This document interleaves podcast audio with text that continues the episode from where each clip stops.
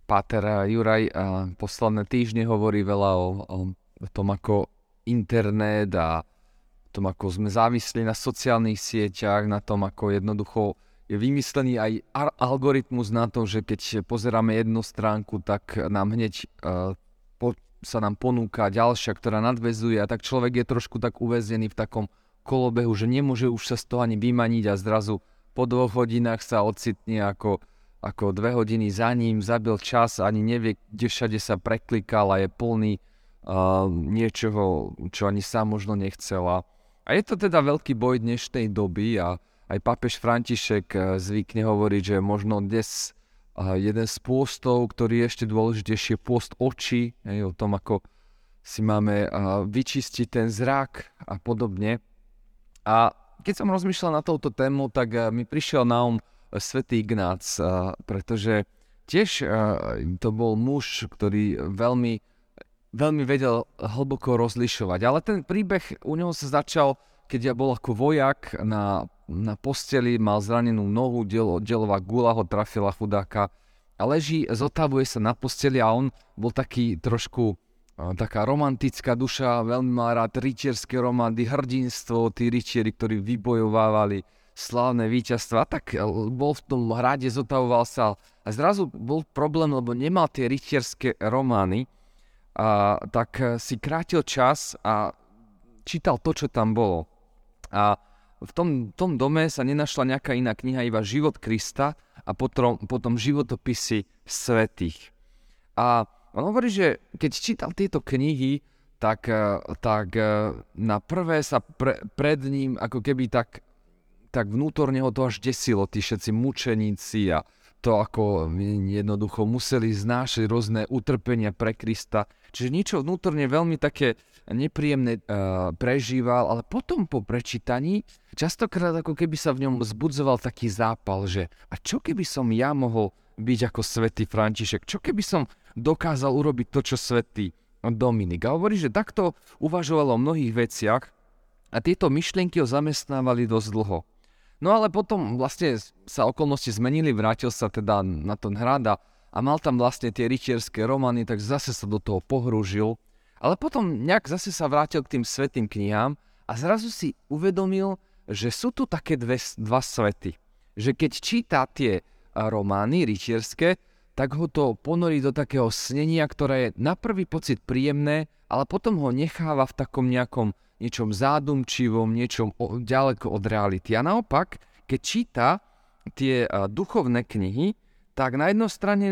tá, tak hovorí, že duch cítil rozkoš nie len vtedy, keď o tom uvažoval v srdci, ale bol veselý aj vtedy, keď sa tým prestal zaoberať. A hovorí, že spočiatku som si tieto rozdiel nevšimol a nevážil, až sa jedného dňa sa mi otvorili oči a začal som s prekvapením sledovať tento rozdiel lebo zo skúsenosti som zistil, že jeden druh myšlienok zanecháva smútok a iný zase radosť.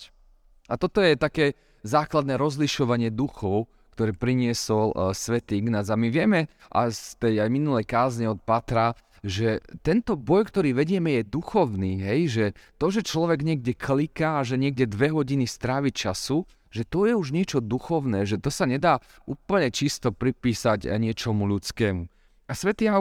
Ignác tiež hovorí, že sú myšlienky a teda činnosti, ktoré nás duchovne vyprázdňujú a naopak činnosti, ktoré nás duchovne ako keby dokážu naplňať a, a spravia, že sme veselými aj po tom, ako ich dokončíme. A tu prichádzame te, teda k našej téme, tejto nejakej závislosti, pretože aj, aj v tom mobile alebo v tom našom nejakom e, surfovaní sa odohráva určitý boj a môžeme ho vyhrať. A čo sa týka iného príbehu, tak uh, veľmi ma zaujal príbeh uh, Davida Wilkersona a je to vlastne muž z Ameriky, pastor. A on hovorí, že uh, mal taký zvyk večer vždy po práci, po službe, po modlitbách dve hodiny pozerať televízor. A potom jedného dňa si povedal, že a vymením ten televízor, dve hodiny sa radšej budem modliť. A tak dve hodiny každý večer, večer čo večer trávil modlitbou a ešte navyše.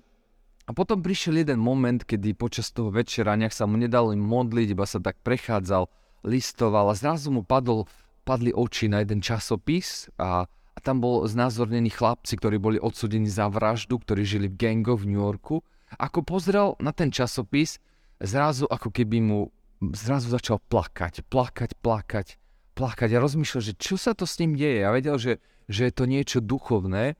a vlastne videl teda, že sú odsúdení, že, že sú to chlapci so stratenými životom a zrazu cíti, ako mu Duch Svetý hovorí, že choď a postaraj sa o nich. A ten príbeh možno poznáte,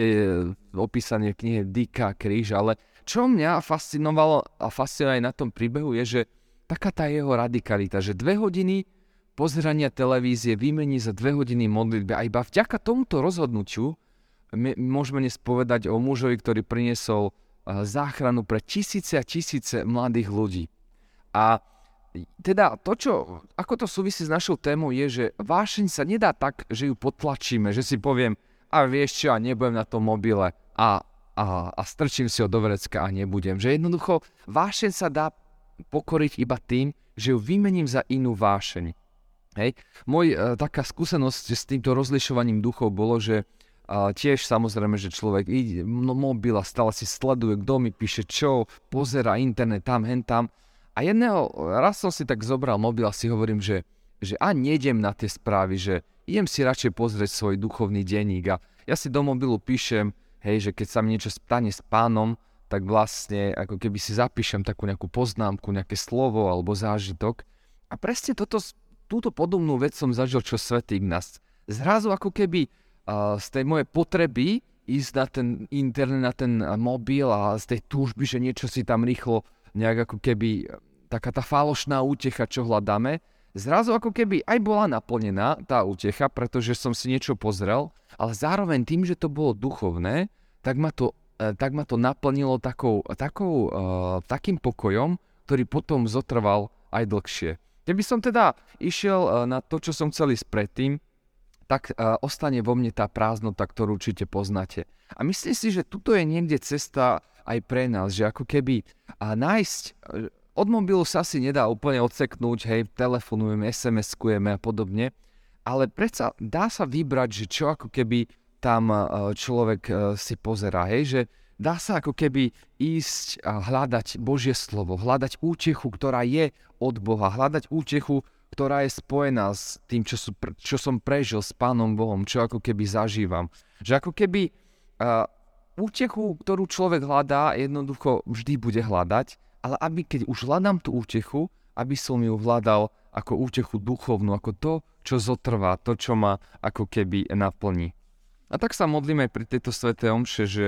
že je tu boj, je tu duchovný boj, aby sme si nemysleli, že e, nás sa to netýka, že sme ako keby uprostred bitky a máme bojovať duchovnými zbraniami. Taktiež sa máme posilňovať, máme tu sviatosti, modlitebný život, Božie slovo, spoločenstvo, jeden druhého, že, že poďme do toho spolu, poďme sa povzbudzovať aj mnohí žijete v spoločenstvách, tak sa kontrolujme navzájom, pýtajme sa, že to ako, ako sa ti darí, že žiješ s pánom, podarilo sa ti niečo pokročiť v tejto oblasti, podarilo sa ti nejakým spôsobom e, pokoriť e, sám seba, pokoriť ten, tento problém, ktorý máme, lebo najväčší možno hriech, keď hovoríme, je ten, keď si človek povie, a ja nemám problém, ja som nad vecou, ja to nejako všetko zvládam. A tak sa prosme pána aj pri týchto chválach, pri tejto svetej omši,